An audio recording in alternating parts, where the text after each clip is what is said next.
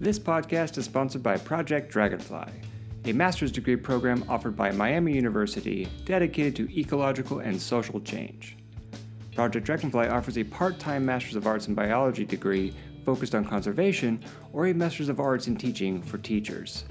The program is designed for working professionals and can be completed from anywhere in the United States. Learn more at projectdragonfly.miamioh.edu. Hi everyone, we've got a handful of headlines for today's Pelicanus News. I've categorized them into rewilding and deforestation. These stories are truly incredible and reminders to me that conservation can actually work. Okay, in our first category of rewilding, we have two stories. The first one's coming out of HoustonPublicMedia.org. Endangered bird hatched in Houston Zoo, first for species in North America. There are only about 3,000 Malagasy sacred ibis birds in the world, according to the Houston Zoo. A black and white feathered endangered bird recently hatched in the Houston Zoo. It's the first known instance of the species, known to have a high conservation need, being hatched in the United States. The Malagasy sacred ibis was named Vorotsara, translating to beautiful bird in Malagasy. The zoo's animal care team monitored the flock of birds during breeding season when they decided to artificially incubate Vorotsara after observing the eggs were not being properly incubated. The care team had plans to return Vorotsara to her parents but learned they had abandoned the nest. The zoo stepped in to care for the eggs after that. The flock originally came to Houston from Germany after the endangered species was determined to have a high conservation need by the International Union for the Conservation of Nature. The zoo has implemented a quiet zone to temporarily house Vorotsara and to disassociate her from human voices, where she stays with her stuffed crochet ibis companion, according to the zoo. There are only about 3,000 Malagasy sacred ibis birds in the world, and it's only found in Madagascar and some surrounding islands. They're considered endangered because of habitat loss and ease of poaching. Okay, second story is coming out of KEYT.com. Two Channel Islands plants removed from endangered species list.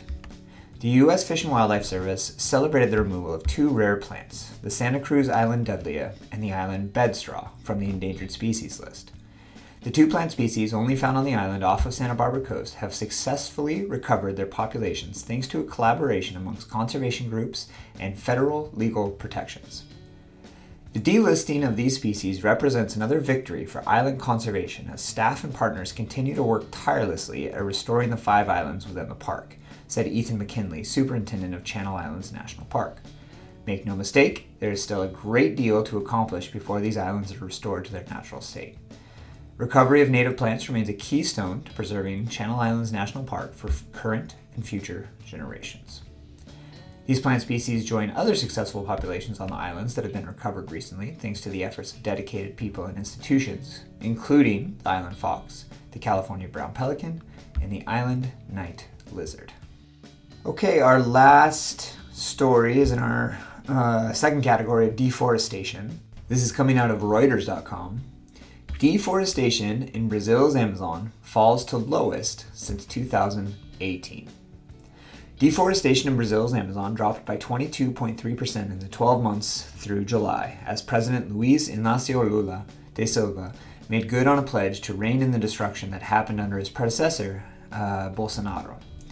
Some 9,000 square kilometers, or 3,475 square miles, of Amazon jungle were destroyed in the 12 months through July, according to data from Brazilian space research agency INPE, down from 11,500 square kilometers cleared a year earlier. It was the smallest area cleared since 2018, the year before Bolsonaro took office. The Amazon jungle is the world's largest rainforest, and its protection is seen as vital to curbing climate change. It's an impressive result and seals Brazil's return to the climate agenda, said Marcio Astrini, head of advocacy group Climate Observatory. Still, this year's deforestation rate remains nearly twice that of all-time low in the forest destruction in 2012, and far from Lula's pledge to reach zero deforestation by 2030.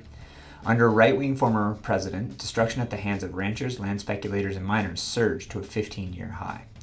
Lula, however, staked his international reputation on halting deforestation on assuming office this year and stepped up enforcement of environmental laws after 4 years of soaring destruction under Bolsonaro, who weakened environmental agencies.